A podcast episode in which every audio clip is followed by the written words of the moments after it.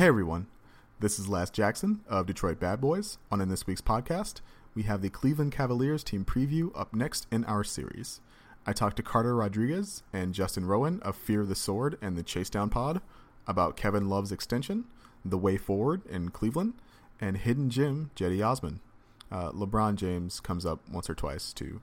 No big deal. As always, we appreciate your continued support of the podcast. The best way to do that is to share, like, and leave comments. Please leave comments on the post on Detroit Bad Boys. It's the best way for us to build the podcast according to what the fans want. In order to do that, though, you have to follow DetroitBadBoys.com, which you should be doing because it's the best place on the internet for Pistons news and analysis this season. With all that said, it's time to go to work.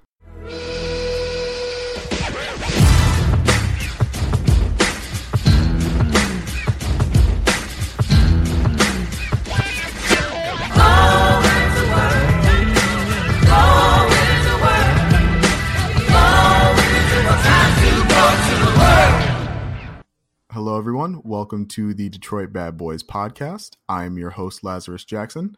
I'm pleased today to be joined by Carter Rodriguez and Justin Rowan, uh, both hosts of the Chase Down podcast, who uh, recently partnered with Blue Wire. Uh, I don't know what that is, but congratulations are in order. and uh, writers and editors at Fear of the Sword. Uh, how are you guys doing tonight? I'm doing well. I, I thought I was going to pause and let Carter answer first, just as the polite Canadian, but then I noticed he was pausing as well. So uh, I'm doing well, man. I, I, really appreciate you having us on.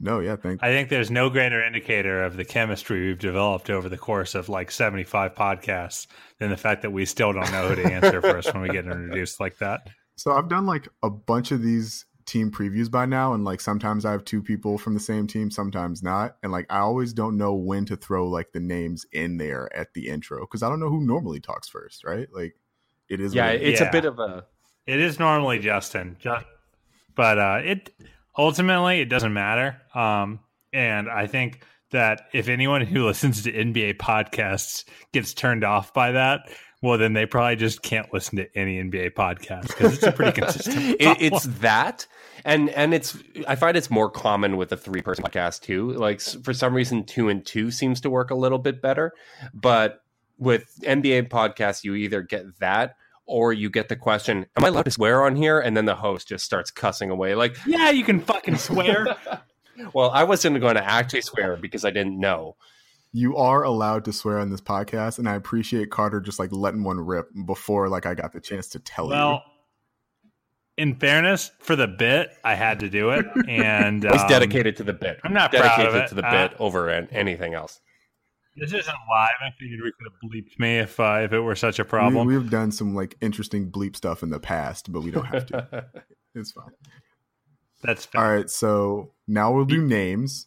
Uh, Carter, we're going to ask you the first question we ask everybody who's done the Eastern Conference previews with us so far. Give us one word that sums up Cleveland fans' feelings after this offseason and uh, explain why. Uh, swoon.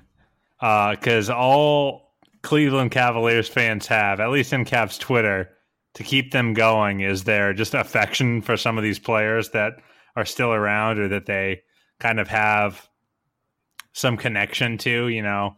Uh, I'm I don't know if you saw all of us uh, melting in our chairs over Jet, Cedi Osman at oh, Media Day. But uh, yeah, we, we were swooning, uh, and I think we're swooning so we don't get depressed because like there's a lot to be depressed about, but I don't really get that vibe from the fan base. At least the people who are sticking around, obviously. Like I mean, people who aren't going to watch the team anymore are must be bummed, but you know, my whatever. word would probably be refreshed. Um, I think people are going into this year with an understanding that, uh, well, with the exception of Tristan Thompson, everyone seems to have an understanding that the Cavs are not going back to the NBA Finals next season. um, but outside of that, I, I think it's just the disruption from the norm that, or at least what the established norm had been. Um, especially after Kevin Durant went to the Warriors, like the last two years, it really feels like you're playing for second place, and after Kyrie left, and then that becomes even more evident. And it's tough. Like the LeBron experience takes a lot out of you. And when there isn't a chance at a championship there, going through the drama, compromising, saying, hey, it's okay that the regular season doesn't matter and they're always going to be frustrating. And when I had a long day at work on a Wednesday, I'm going to come home to see them get blown out by Charlotte. Like th- those are I think there's some relief in not having that. And and now when we get blown out by the Hornets, it's because we suck, not because we're not trying. I have seen you be like Cassandra on Twitter for Lakers fans, being like, your regular season is going to yeah, be less, uh, it's going to be more sucky than you think it's going to be. Just prepare yourselves. And Which is a shame because that might be their whole season. So you you never know. Oh. Justin, Justin is a hating ass hater with regards to the Lakers roster. But it is fair, like, especially, I think this is like such a media esque complaint, but like, you really don't get the chance to, like, there's just like, you have to couch every article of analysis if it has anything critical in it with, yeah, well, also they weren't trying, so I don't know. like that's like that's really kind of tough to right. analyze over the course of an 82 game season. So that certainly won't be the problem this year. Where do you guys come down on the over under, which like was when I saw that number, it like just struck me immediately. It's 30 and a half last time I checked, which feels low even for a team that is, you know, lost the greatest player of a generation. So start with Carter. Uh, where do you come down on the over under? I actually think it's a great line. Uh, I think this team is a 30 win team. Um, you know, I think that if everything goes well, and if, you know, best case scenario, I don't think they're a 30 win team, and worst case scenario, I don't think they're going to get to 30 wins. Right? Like, you know, if you're looking at setting an over under, and you're a degenerate gambler like myself, you look for numbers that that either are what you expect to be the best case or worst case because those are typically going to be your best bets. You know, if you see a number you're like that, that, that, everything has to go great for them to get to that, you bet the under. Vice versa, if you're like, geez, they're they're really thinking everything is going to go to hell, you bet the over. This one, I think it's just, I think it's pretty spot on.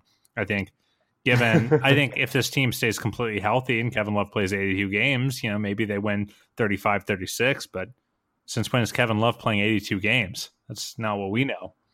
So I think it's a great number, um, and it's definitely not one I'll be putting a bet on because it was too well set for my for my blood. Fair no, enough. I uh, I completely agree, Carter. Like um, that's that's a tough one to bet. And actually, when the line first came out, I think it was 32, and it's moved down since then. Um, but when it was at 32, I remember I had asked Carter if you had the option to bet within five games of the line one way or another or take kind of outside of that window, what would you do? And for me, I would take the outside of that because I, I think things are either going to go way better than we expected, and it's going to be an Indiana type situation where a team that you thought was going to be kind of high in the lottery ends up having a surprising year. Um, maybe Rodney Hood blossoms into the player he was at least in Utah. Cedi Osman has a good year. Collin Sexton's rookie of the year, or just some perfect storm like that. Or this team tries right out of the gate. They're not very good. They're like four or five games under 500, and then you see a fire sale of the veterans uh, that are on unguaranteed contracts. So that's George Hill, that's Kyle Korver, that's J.R. Smith. And if that happens, I think this then has the potential to be really bad. And for all the problems and problematic things that come with Dan Gilbert, he seems to want to accelerate whatever path this team is on. It might not always be great signings, but if they're going for playoffs, he's going to spend money to try to put guys on the team. Um, and if they're going to tank, I don't, I don't think he likes being middle of the road. I, I think he has no problem taking a blowtorch to this. Uh, they, they might rest Kevin Love or shut him down down the stretch. And you see kind of like what the Grizzlies did with Marc Gasol last year, where hey, you have this great All Star that still has some prime years left, but uh, everything else around it is just young guys that are going to make mistakes. So um, I wouldn't touch that line, but I don't think that it's going to be too too close to that number. So, which outcome is? Sorry, go ahead.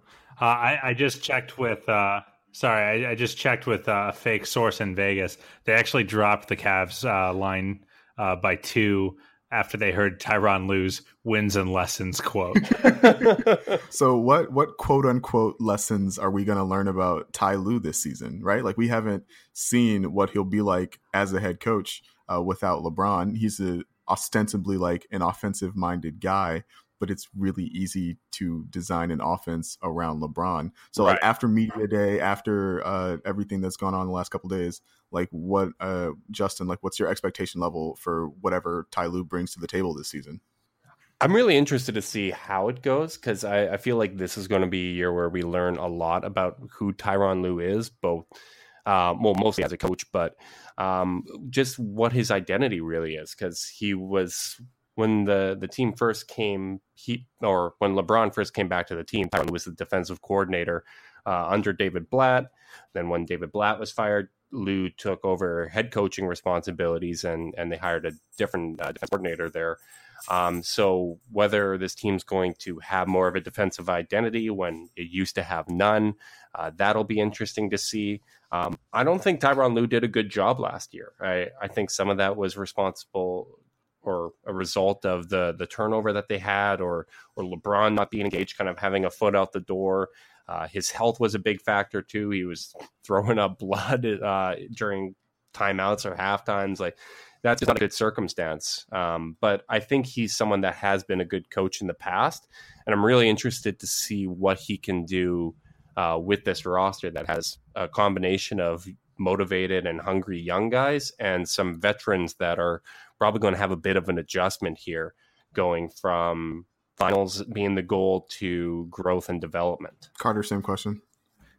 I'm I'm really interested to see how this plays out. You know, and uh, anyone who listens to our podcast knows like Lue is kind of a microcosm for what I'm kind of curious about with everyone who's like kind of established on this team, which is like, sure, you're a professional and sure, you come in and do your job. But like, I just can't get past how hard it must be to go from competing for the NBA title four years in a row or three years in a row, however long any of the vets have been with this team, with that set of expectations, all of a sudden just to flip and be fighting for a seven seed, I just think that's hard to get yourself revved up for that, you know? And I think like people don't want to quite acknowledge that. Um, but most teams, when they lose their star, it's not just that they suck. It's that it's kind of hard just to go have that mindset change.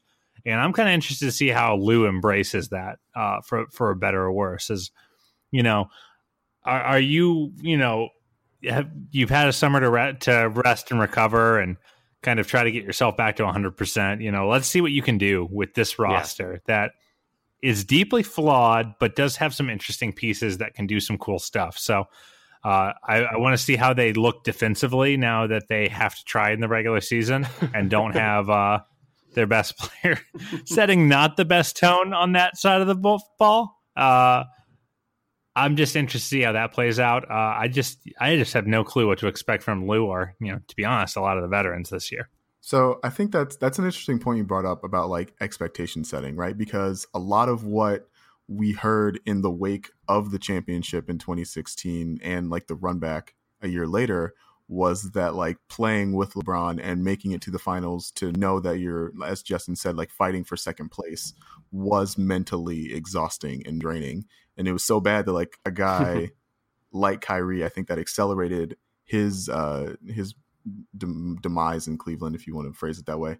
So I, so I think that uh, having lower goals and having, uh, I think an un like a an unknown uh, ahead of you will be it, it has the potential to be like mentally stimulating for guys that uh, you know may not uh, expect it to be in that way. So yeah, it's funny. It really could go either way, right? right. like you're either like, "Who the hell cares? It's the seven seed. I'm just not going to try," or you're gonna be like, "Hey, we got to try now. It matters." Um, and kind of what way they choose to go is going to really determine a lot of how fun this season's going to be to watch. And I think it's also going to vary on which veterans we're talking about. Like um, Tristan Thompson seems a little motivated. He seems happy that he's 100% healthy.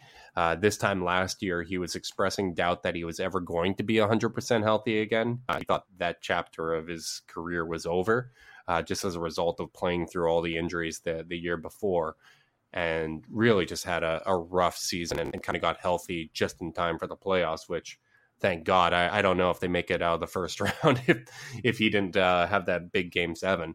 Um, but yeah, it, I think a guy like J.R. Smith that that might be a bit of a question mark on, on how focused and motivated he is. Uh, George Hill is a bit of a question mark. Um, he looked dead in Sacramento for the first half of last year. Um, and I don't know if the Cavs are going to be in a completely different situation there. Um, nowhere is really quite Sacramento when you're talking about a basketball Fair. graveyard, but um, this is this is at least the drop off in expectations and the the drop off of going to the finals for for the first time in your career.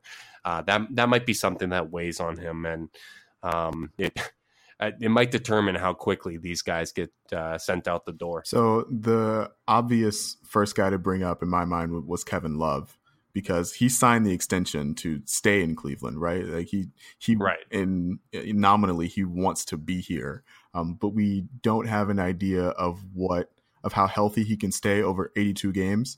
And then there's always kind of this uh, mirage, much like an Olympic mellow of like quote unquote Minnesota Kevin Love like whatever right. that means and whoever that guy. Yeah, I, am going to jump in because I, I, was a Kevin Love stand before How he dare you, so this is a big part of it. But that Wolves team was ridiculously good and had just like an ab- or the last year, the last year he was there, they were ridiculously good and just had abnormally bad luck in close games and a horrific bench. But I, I think their starting lineup was like a top eight offense and defense. So um, I don't think he's that player anymore. Um, but if the Cavs suck, I don't think it's going to be as a result of him. Um, this is, as Carter alluded to earlier, this is a deeply, deeply flawed team. Um, but in terms of effort, I, I, think you're going to get a lot, lot out of Kevin Love. Um, he, I think that's just kind of the way he's wired. And um, part of me thought it was possible that he would sign this extension in Cleveland because when you look at Minnesota, he was happy for the most part. Uh, he he seems like a kind of a low maintenance guy a lot of the times, and things only kind of went downhill when they weren't offering him max and we're we're saving that for Ricky Rubio. You're not our franchise guy, and I think that's when things kind of went. Uh, kind of went David off a cliff. Kahn, you son of a bitch! Exactly. so I, I, I think showing some loyalty to him um, pro- probably went a long way there, and I that's a, a guy that maybe this is going to sound stupid in a couple months, but I, I just don't really worry about his effort or uh, compete levels. See, I, I, don't worry about that. I worry about Carter what what you can uh, what kind of an offense and what yeah. kind of a defense you can build you, around Kevin Love in the NBA in 2018, if that makes any sense. Yeah, I get that. Um, uh, I think the offense thing is actually a, almost a more prudent question than the defense because I think he's actually fine on defense most of the time. God, he was I think the, if he's, he's not the best defender in the starting lineup a lot of nights, that was a nightmare. Yeah, I mean, you have to consider how many times like the like this Cavs team was just letting guys blow by them and like having Kevin Love be your first real line of defense, not your last. You know, it's not it's not like the like when you watch the Cavs, man. Have you really? Did you ever really feel like? Oh, they're doing a nice job hiding Kevin yeah. Love tonight. Especially when it was starting Derrick. no, they funnel guys to him because they didn't want to starting Derrick Rose, I mean, Dwyane Wade, uh, LeBron that couldn't care less on defense and wasn't very good even when he was engaged, and fat and fat and depressed Jae Crowder, like Kyrie. No, even like even like IT, right? Where yeah, just like, oh like, god, like yeah, if you put that personnel around Love, like defensively, mm-hmm. you're probably gonna have a hard time. But like, it's and, not. And let's play him at Love. center too. Let's put put even more defensive responsibility on him because we want to play small. Yeah, and I think I think the the best way to like to like think about that as a thought exercise is like if you put a league average defender at power forward, how much better would the Cavs regular season defenses have been the last couple years? Uh, I don't know. Not is much. Jae Crowder a league average defensive power forward? Well, I can tell you this much: they were dog shit with Jae Crowder. it, it, just doesn't, have, you know, like they were so fundamentally flawed in a lot of effort and Carter, structural Carter, you, you're, you're forgetting that Jae Crowder was revitalized and he thrived in that Utah system. He just wanted to play in a structured offense to help him shoot even worse than he did in Cleveland. God, I hate that guy. Um, but you know, it, offensively, I think it's actually an interesting question. Is like in this switch heavy, um, you know, modern league, can you really like build an offense out of the out of the elbow? Um, I think you can. I think we've seen it with the Nuggets, even though I don't think Love is nearly as gifted as a passer as Jokic. Um, and I do think Love, you know, he does well enough on post ups. He draws a lot of fouls, which uh, ups his you know ups his points per possession in the post. So he can he can beat a switch or two. Um, the Cavs will have a decent amount of shooting around him, uh, oftentimes if they play him in the right lineups. Uh, but it's certainly a worthwhile question. I don't know if Kevin Love's ever going to be a 26 point no. a game guy ever again. And that's not really a slight because 26 points per game is like a shit ton. like, mm-hmm. not that many guys do that in any year. So, you know, I think he's going to settle in, you know, with a little extra volume um, maybe slightly worse efficiency, and he'll land around 22, 23 points a game. And that'll be enough for the Cavs when their half court offense is bogging down. Because if you look at this roster, it is full of transition threats that can't do shit in the half court. Uh, and Kevin Love is one of the few guys who really is built to score in that in that space. So uh, I think they're going to lean on him a lot, uh, even at the expense of his efficiency and that's okay. This might be one of the uh, least grand things I've ever said, but I think the Cavs need to cheat off Brad Stevens' notes in class, like um, especially like after Kyrie went down. Look at the way they ran offense around Horford with like Terry Rozier out there, and and Cedi Osman's basically Jayson Tatum. So um, I, I, think you want to you want to copy a lot of what they were doing there without like a reliable perimeter uh, initiator. Um, and I, I think Tristan Thompson even mentioned that they're they're looking at a lot of film from the Celtics and how they operate offensively. So um, even though they don't have that guy that you're confident with the ball, they do have a lot of ball handlers in George Hill, Collin Sexton. You hope will take over that. Jordan Clarkson can handle the ball. I don't know how good he is at getting it to other people, uh, but Rodney Hood was actually one of the better pick and roll initiators uh, in, in the league when he was in Utah um, or at least above average. And with the screen setting of Tristan Thompson and Larry Nance Jr., I think you might be able to generate some offense there. But uh, to your point, I, I think the uh, 26 point per game days for Kevin Love are, are long gone. And I think maybe 22 is, is where it'll, it'll settle in this year. Okay, so we're now we're going to talk about Jetty. Is it Jetty? Cedi. Yep. Okay, so this guy's been kind of hidden. Only one summer league game, less than 700 career minutes, playing halfway across the world in World Cup qualifiers for Turkey. But he's all Justin can talk about, and he just comped him to Jayson Tatum. So, who is Jetty Osman? Who is he? So uh, I'll pick this up. Uh, Jed, Cedi is uh, first off, we're projecting because uh, he's a really endearing guy. Um, uh, he is like the ultimate like bright-eyed young guy who just like he was asked at media day about the workout picture that got posted where he had gone to a workout with uh, LeBron, KD, and Kawhi. Um, and the way he talked about it, uh, someone referred to it, it was like he won a sweepstakes to get there. it was like no, like yeah, very I, like I saw unbridled the joy. Face. Yeah, yes. like unbridled joy, and um, so for, as a player, I actually think, uh, you know, I think Cavs fans are too high on him, obviously, because we're just enamored. But I do think uh, we got to see. It's one of those things where that's one of the rare advantages left of being a fan of a team, where you get to see the little bursts that, unless you're really paying attention, you're just not noticing. Um, Cedi's a really, really good athlete. Um, uh, really good uh, runner in transition, and like not just capable, but actively does so. You know, like you don't often see a guy go full bore and transition for the chance at maybe a layup or to open up a lane for a shooter. But Cedi does that uh, in a way that really forces the defense to pay attention. Uh, his handle is terrible. Uh, he he kind of has to play lead guard for Turkey, but uh, at least in his rookie year in the league, uh, he found himself whenever he was initiating, he got ripped a lot. Uh, I think he can develop at least a passable handle. Um, and that is like that's a nice skill that you can see someone needs to develop because it is one. It feels like one of the ones that's more work onable than most. Um, uh, he his jumper kind of comes and goes. Uh, he's kind of remade it over the course of this offseason. and uh, you know a lot of people have been posting Kyle Korver comps uh, just in terms of form. Uh, if he can hit at a consistent rate, I think his energy as an off-ball cutter uh, will really be better utilized because teams will have to respect him as a shooter. Uh, but you know, ultimately, uh, he's also a, a, pretty nice passer, has good instincts. uh, he's going to play a big part for this Cavs team. Uh, I had speculated that they might not start him just because you know Tyronn Lue might prefer Rodney Hood, but uh, Joe Vardon on Nate, Nate, Duncan's podcast is pretty much all but confirmed he's going to be starting for this team at small forward, and uh, pretty small, sh- pretty small shoes to fill.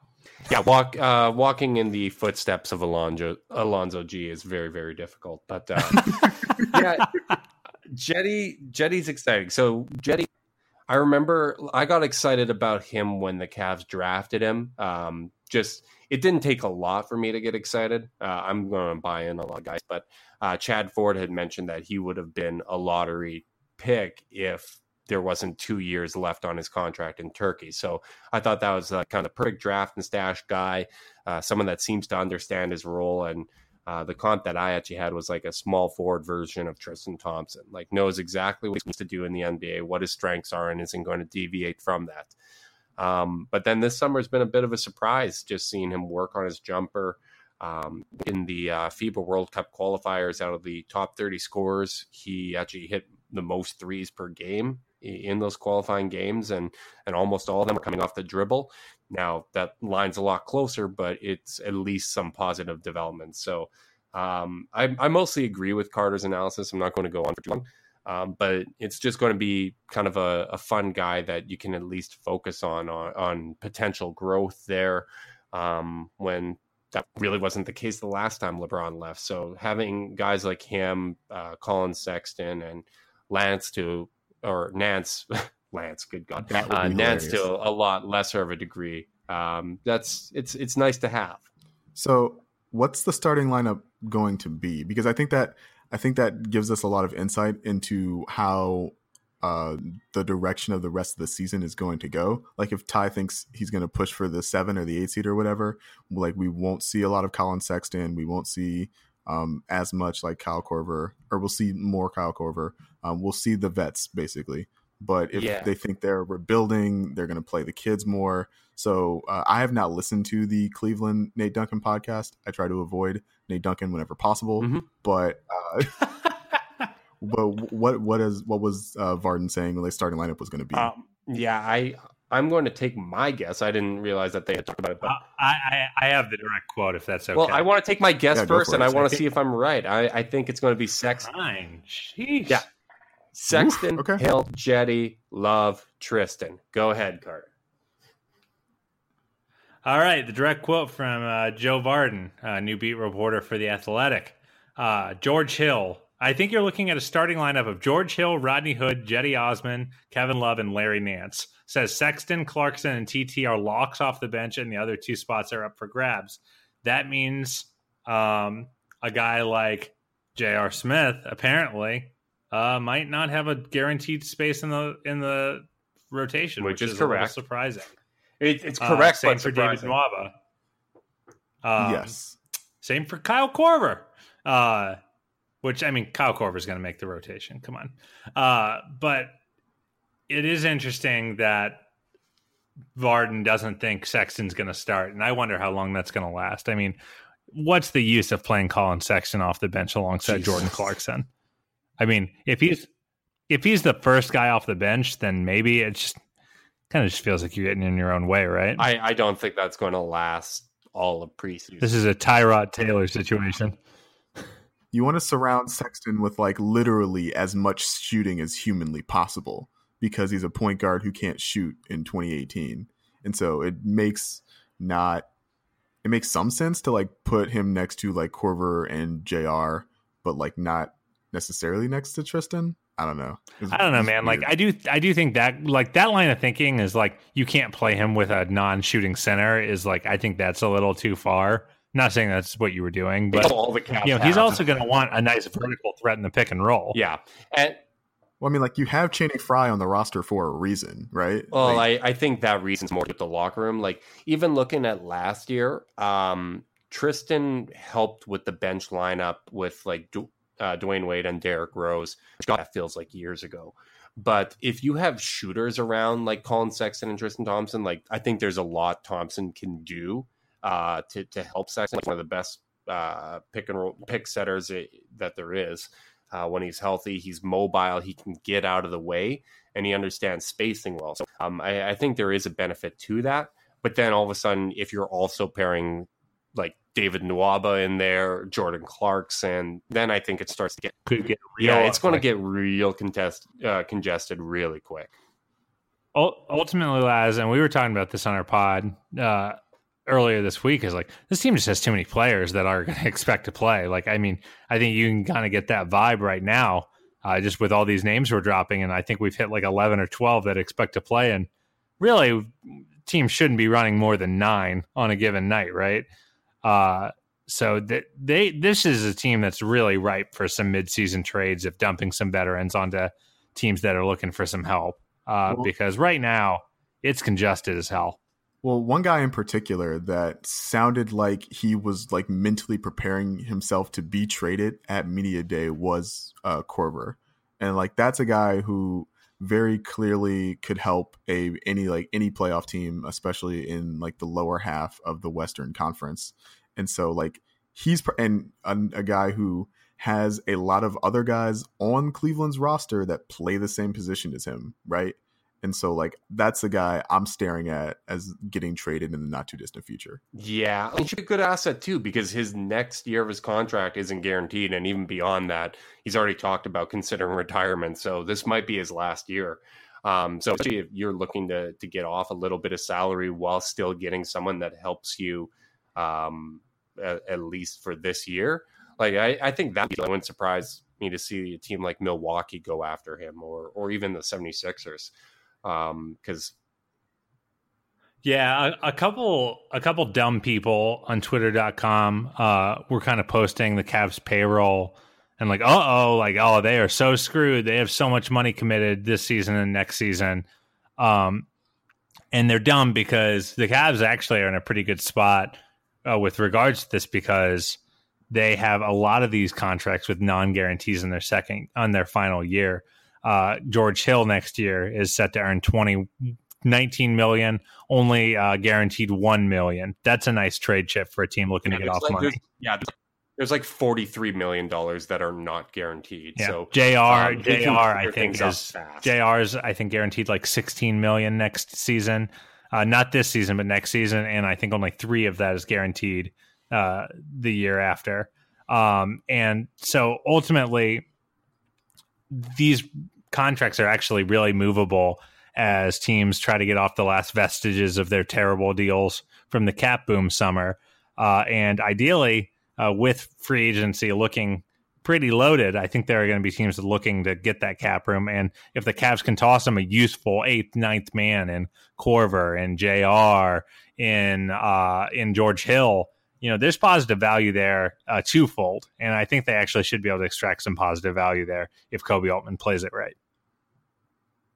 So, but that sets them up for for the rebuild. You, you're getting Right. you're not getting excess salary with those trades. You're trying to get picks, or you're trying to get guys who uh, expire in the next couple of years, or you're uh, taking on somebody else's dead money in exchange for a pick, Yeah. uh, and and like Or- a JR or something like that.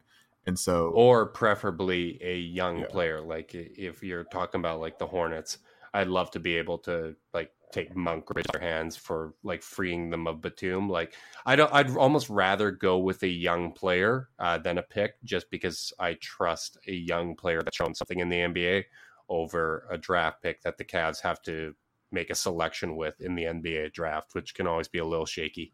Yep, I think that's kind of what you're looking at. Uh, the the the dead Oh, money for picks uh, game is probably what we're going to see. I think by the trade deadline. that's fair. Oh man, that Batum contract is really messy though. It's it's probably the worst deal in the league at this point. Tristan and him can have like conversations about swinging and stuff like that. So maybe it helps revitalize them. All right. The the hot swinging scene in Cleveland. oh wait, no, no, no. I just I just realized Tony Parker's there. Never mind. Yeah, oh yeah, he's No, he's yeah, downgrading on on uh, being unfaithful. yeah, Charlotte. Uh, Charlotte has her own thing set up, so maybe maybe that's not as good of a, a swing and fit as I thought it might be. So when the Cavs set up the rebuild, who who stays? I guess Cedi and or Cedi and Collins seem pretty obvious. Larry Nance seems Nah, I wouldn't say like completely obvious, but that seems like a solid enough. He's as close to a lock as you're going to get. I think they're really looking to play his local factor. Okay. Uh, they're looking for an extension. He really wants to be there, and like you don't find that many guys that are like Want to be so Cleveland? geek to be in Cleveland. Yeah, Um, even if like they don't hate it, you know, obviously Kevin Love extended and stuff like that, but like he loves it there, and he grew up there, and uh, he he really wants to build something in Cleveland. Uh, I think those three, and then Kevin Love. I really don't think they're going to move Kevin Love. Um, Yeah, me. I. I know a lot of people have speculated that all the extension was was an excuse to give him a movable deal, so people weren't trading for an expiring contract. I think that's kind of not one. I don't think that many teams are going to be that uh, geek to take on thirty-two year old Kevin Love at thirty million a year. Um, and two, I think that, uh, and I've said that Justin's so sick of me quoting David Zavak, our former uh, uh, lead editor at Fear the Sword, but he said something along the lines of the Cavs at some point are going to have to establish a positive out- Mhm. identity that doesn't involve LeBron James. And I think Kevin Love keeping him around kind of points to that. Um, and so, yeah, I think those four are really your core in the short term and the long term. What about uh what about David Nwaba? Like that's a guy who interests me because he's young enough to fit on that timeline, and I think he could come cheap enough for the not too distant future to be uh, involved in something like that, involved in a rebuild. I mean, I, I think he's someone you might see that him involved in their plans. I don't know if you'd ever identify a guy like that as kind of a core piece, but I think they'd like to retain him. I I would have loved to see them get more term on that contract. Uh, Yeah. That would be really nice. The only other fringe guy that I would consider is Rodney Hood, uh, who has expressed a desire to play in Cleveland long term. Um, he's, I, I mean, last season was what it was, but uh, in the not so distant past, uh, this was at least at a reliable scorer and somebody that is hoping to kind of rehabilitate his image and standing around the league. And um, if he can be the player that he was in Utah last year, and and you can get him on a contract similar to what he wanted, so like four years, forty million, um, I don't think that would be the worst thing in the world because in a vacuum, he probably has the most talent out of uh, any of the Cavs wing players a- as it currently stands. yeah, but pass. okay yeah, yeah yeah real woke and Yeah. you're you're really able to deal with people with anxiety when it's kevin love not rodney hood and his bojack horseman looking ass I know. I just, Oh. I just can't. I'm you're out. fake I'm woke just you're fake out. woke is what i'm calling you I, I've I'm not fake woke. I'm fake. Just I'm fake interested. I did I have zero idea of like what motivates Rodney Hood to like get up in the morning, and like that is why I would have trouble handing him like a yeah but I, I can't do just i can't figure that out with myself either so i'm i'm i'm not going to throw stones from this glass house Fair. I'm just not that interested in him at this point. Like I feel like I saw everything I needed to see. Um and it's like the best version of Rodney Hood might come around and that'd be nice and it's just like are we getting good value there? Uh, I mean, he'll be hitting unrestricted free agency, so if he does ball out, someone will probably throw him an offer cuz it's a wing crazy league. Um it just felt like the chance to the chance to extract good value out of Rodney Hood came and went when they weren't able to sign him to a cheap long term deal this summer. Uh, now that he's taken the qualifying offer, it's just like he's just kind of auditioning for the league at this point. What's the what's the biggest on court problem with the Cavs roster as currently constructed? um a log there is a log jam at both the guard position as well as the center position without a lot of clear starters like they have a lot of guys that like deserve 18 to 20 minutes and not a lot of guys that have proven they deserve 30 to 36 minutes so um i i think some consolidation or some thinning of the herd uh would go a long way with this roster because um i mean George Hill, Jordan Clarkson, Collin Sexton, J.R. Smith, Kyle Korver, David Nwaba, uh, Cedi Osman is probably more of a two, but he's going to play a lot of three. Um, like there, there's just so many mouths to feed and, and guys that don't really fit here long term. And at the center position, I mean, you ideally you'd want a timeshare between Nance and Tristan Thompson, but at the same time, want to get Ante Zizic minutes because he's looked very promising and and was just kind of one of those guys that was picked in, in the teens in, in, in the first round. So, he has. Uh, I don't remember that at all. Um, he... yeah, go ahead. Uh, he. Uh, okay. This is another one where it's like you gotta have to watch in small bursts. Like the end of last year when the whole team was hurt, he came out and you know dropped 14, 16 points. Um, was showed real flash as a post up player. Actually looked really great in summer league in the two games he played there. I think averaged like 24 and like 10. Um, you know, I think you at least have to figure out if he's good at some point over the course of the year. And his internationals, his international stats, I, I think the only other player like under 20, I think, in in in the league that he played in that had a better uh, PER was uh, Jokic. Um, like he he was he put up real numbers in, in, a good European league at a young age, and I, I think bigs take a long time to to kind of develop. But early on um, as, in the year, I was getting pretty certain he sucked. Yeah, and and then it, and then all of a sudden it was like, oh, the game slowed down for him, and he looked a lot more comfortable. Especially, I mean, he's not going to be a good defender at any point because he's a little slow footed, but he does have really nice touch around the bucket, good footwork, and he's big. He's a big guy, mm-hmm. um, and that still matters. Hey uh, even Look, though. These- uh, that per 36 that's totally sustainable uh, 20 points 10 rebounds um, how many blocks here? Two blocks on seventy three percent shooting. That's that's who he is, and that's who he's going to be. yeah, I am. I am super suspicious of per thirty six yeah. superstars because I dealt with Boban Marjanovic for two years. Yeah, Justin, if you if you ask me, we got a Hall of Famer on our hands at third string center. you know what? That actually might not be the worst comp. Like a guy who's okay in spots, but uh, um, yeah, I'm I'm not superstitious, but um, I'm a little bit stitious about him. That's fair. So what's the what's the best case scenario for the Cavs? That could be short term, that could be long term. Like this season, is it is it better to try and chase a playoff spot like it seems like Gilbert wants to do, or is it better to just kind of stealth plan the rebuild and then uh, go full rebuild next year? Long term, the best case scenario for the Cavs is to become a healthy organization that makes sense. In it, we have such modest goals. It should be a modest goal. like is that modest? I feel like there are a bunch of teams that are not well run. Yeah. Like I don't know. It's like you know because I I always you know it's like the old truism like you can't trade your owner. Um and these Cavs have been marked by instability in the Dan Gilbert era.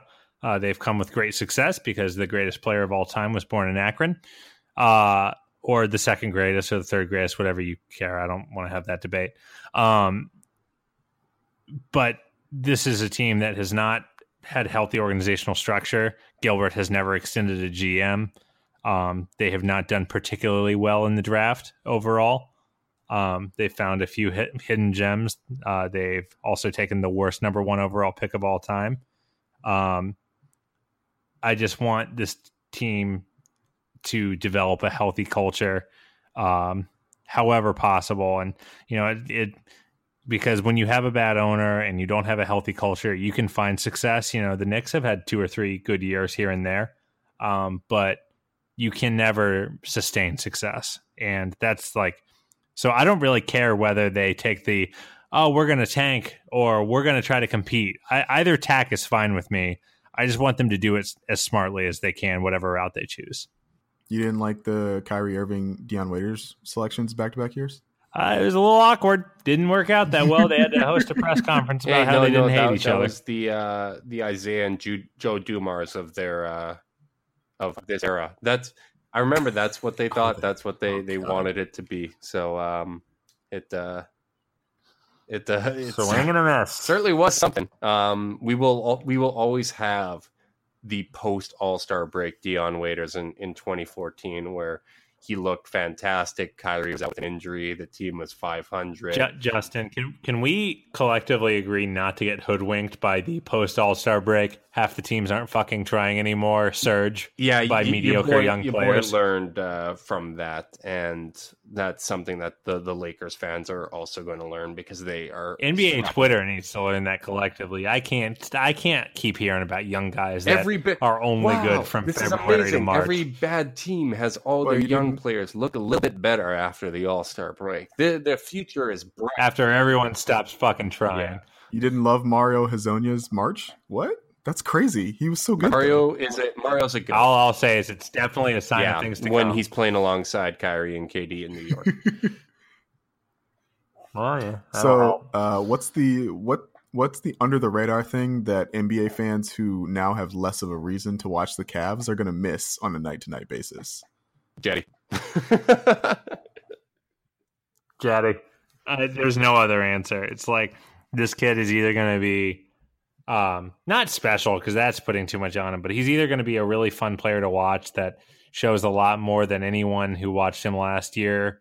Uh, you know, only on some nights on national TV games where he gets eight spot minutes. Uh, he's either going to be, he might be a guy that you're like, oh wow, I didn't know he had that in him, and uh, I think a lot of Cavs fans are really banking on that not necessarily in terms of how it impacts the wins and losses of the team, but just in terms of uh, an extra person to root for their growth and um, and seeing what he's made of. Yeah, it's oh hey look he's an he's an NBA player, and um, I don't think there's going to be anything under the radar or subtle about Collin Sexton. I think he plays the game in a way that isn't exactly Nope. quiet. Um, I I guess the only other guy might be Larry Nance if he really does blossom and looks more like the Larry Nance before he pulled his hamstring last year. Um, but yeah, I think Cedi's kind of the obvious one because um, outside of our, our little niche here, I, I don't know. There's if there's a lot of people that know he exists. This is the Detroit Bad Boys podcast. I do have to ask you about the Detroit Pistons. So, from from your perch in Canada, uh, what do you what do you what have you thought about the last six months in Detroit? The the Blake Griffin trade, uh, firing Stan Van Gundy and hiring Dwane Casey, uh, restructuring the front office under Ed Stefanski, uh, swiping away Jose Calderon, if that matters at all to you. You son of a bitch. A little heartbreaking. Yeah, yeah. I, I'm always going to have love in my heart for Jose Calderon, not not only for his Cavs tenure, but also just also growing up and watching a lot of Raptors games. Um, I think uh, I, I like a lot of what they've done. Um, obviously, they paid a lot to get Blake Griffin. Going to pay a lot for a guy that's uh, probably on the back nine of his career, but I think it was something that they had to do. Um, I, I don't think there's when you're in Detroit, similar to Cleveland, there's a finite number of ways to get kind of star level talent uh, into town, and um, I think it's a gamble that was worthwhile. And to be honest, I feel a lot better about it now that Dwane Casey's there. Um, I think Casey is a really, really intelligent coach. This isn't exactly a hot take. He won Coach of the Year last year, but I think he's someone that gets a lot of buy-in from his players, and um, I think uh, schematically, uh, he's very intelligent and he's going to do a lot of things to to hide weaknesses.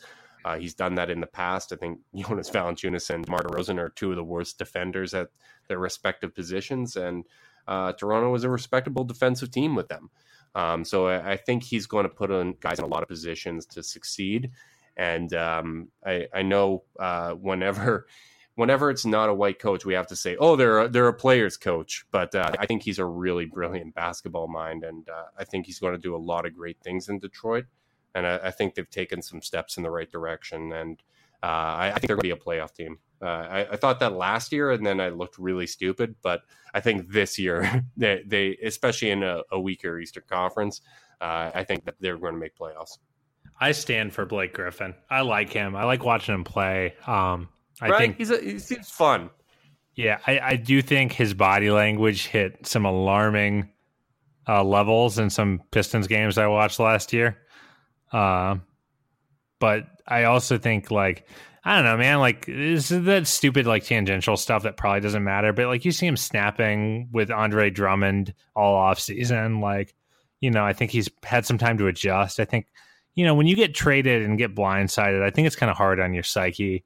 Um, and going to a team that wasn't that good and you know for whatever reason wasn't putting it together even when he was playing i thought he played okay for stretches when i watched them Uh, I just think some time for him and Drummond to figure out how to play together is going to be helpful. Um, I think this team's a playoff team as well, and uh, I just like a lot of the individual pieces. I think, you know, I think it's. I mean, you could you tell me like is Reggie Jackson just cooked? Is he just not good anymore? So he's fine when he's on the court. Uh, I know his numbers from three, especially last year, weren't great, but uh, defenses still respect his ability to shoot and drive and like that's something they just don't do for his backups regardless of who those backups have been and so the offense in particular just flows more effectively sure. when he's on the court and so yeah yeah he's yeah he's i don't fine. know anything about their rookies that's the only thing i don't i don't know anything about bruce brown and they had another one right yeah Khyri Thomas out of yeah, out of Creighton. Yeah, two second yeah. round picks. Hopefully those guys don't factor into the season at all, right? Like if something no, if like if if Bruce Brown is playing like 15 minutes a night, like something has gone wrong. Um, yeah, something has gone horribly wrong. Right. But I and like so, Bullock. I like. I think Stanley Johnson might turn into a player. I mean, I think it's got to happen soon. And I was in on him. I I, I really hope that he b- breaks out this year because he should be a good player.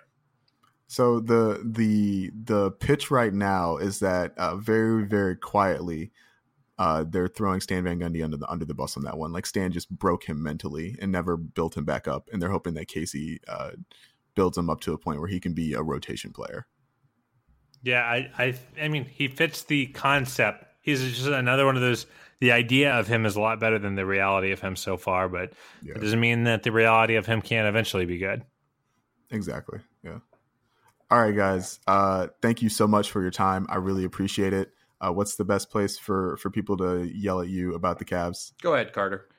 Uh, yeah, you can uh, you can yell at me at uh, Carter underscore Shade, uh, or Justin at Cavsanida. Uh, you can follow our written work at fearthesword.com.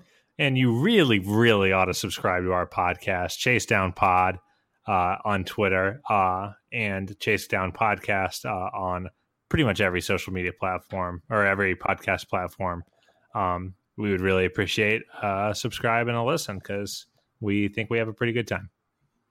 I I will say I do not listen to a ton of team specific podcasts just because like I don't have the time. There are 30 NBA teams and like I I have a real job.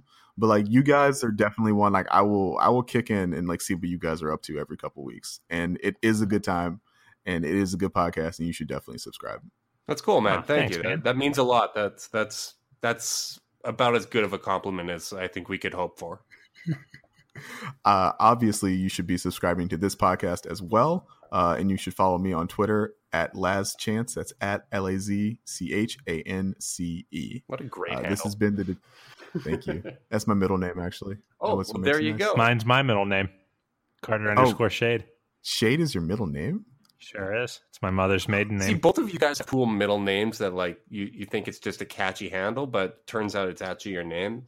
Mine's just dumb. I put out a poll on or I put out a question on Twitter asking for suggestions and and this was the one people liked the most. It's a tough it's a tough it doesn't capture your spirit at all. I'll note it. And and now, but like now you're like married to it, right? Because yeah, you can't, your brand. You can't change it anymore. Yeah, yeah, and yeah, especially now, if I change it, everyone's like, "Oh, LeBron leaves, and now you're not that anymore." And and plus, I'd be yeah, it's over for you. Yeah, I'd be punting the blue check mark too if I change it, and it's just it's yeah. it's a hassle. Nice, nice brag. Anyway, Wait, yeah, sorry, nice, sorry, nice humble we, we really hijacked you. no, no, I, I want a blue check mark. Like, yeah, way to throw you're that in there. Right. Hell yeah.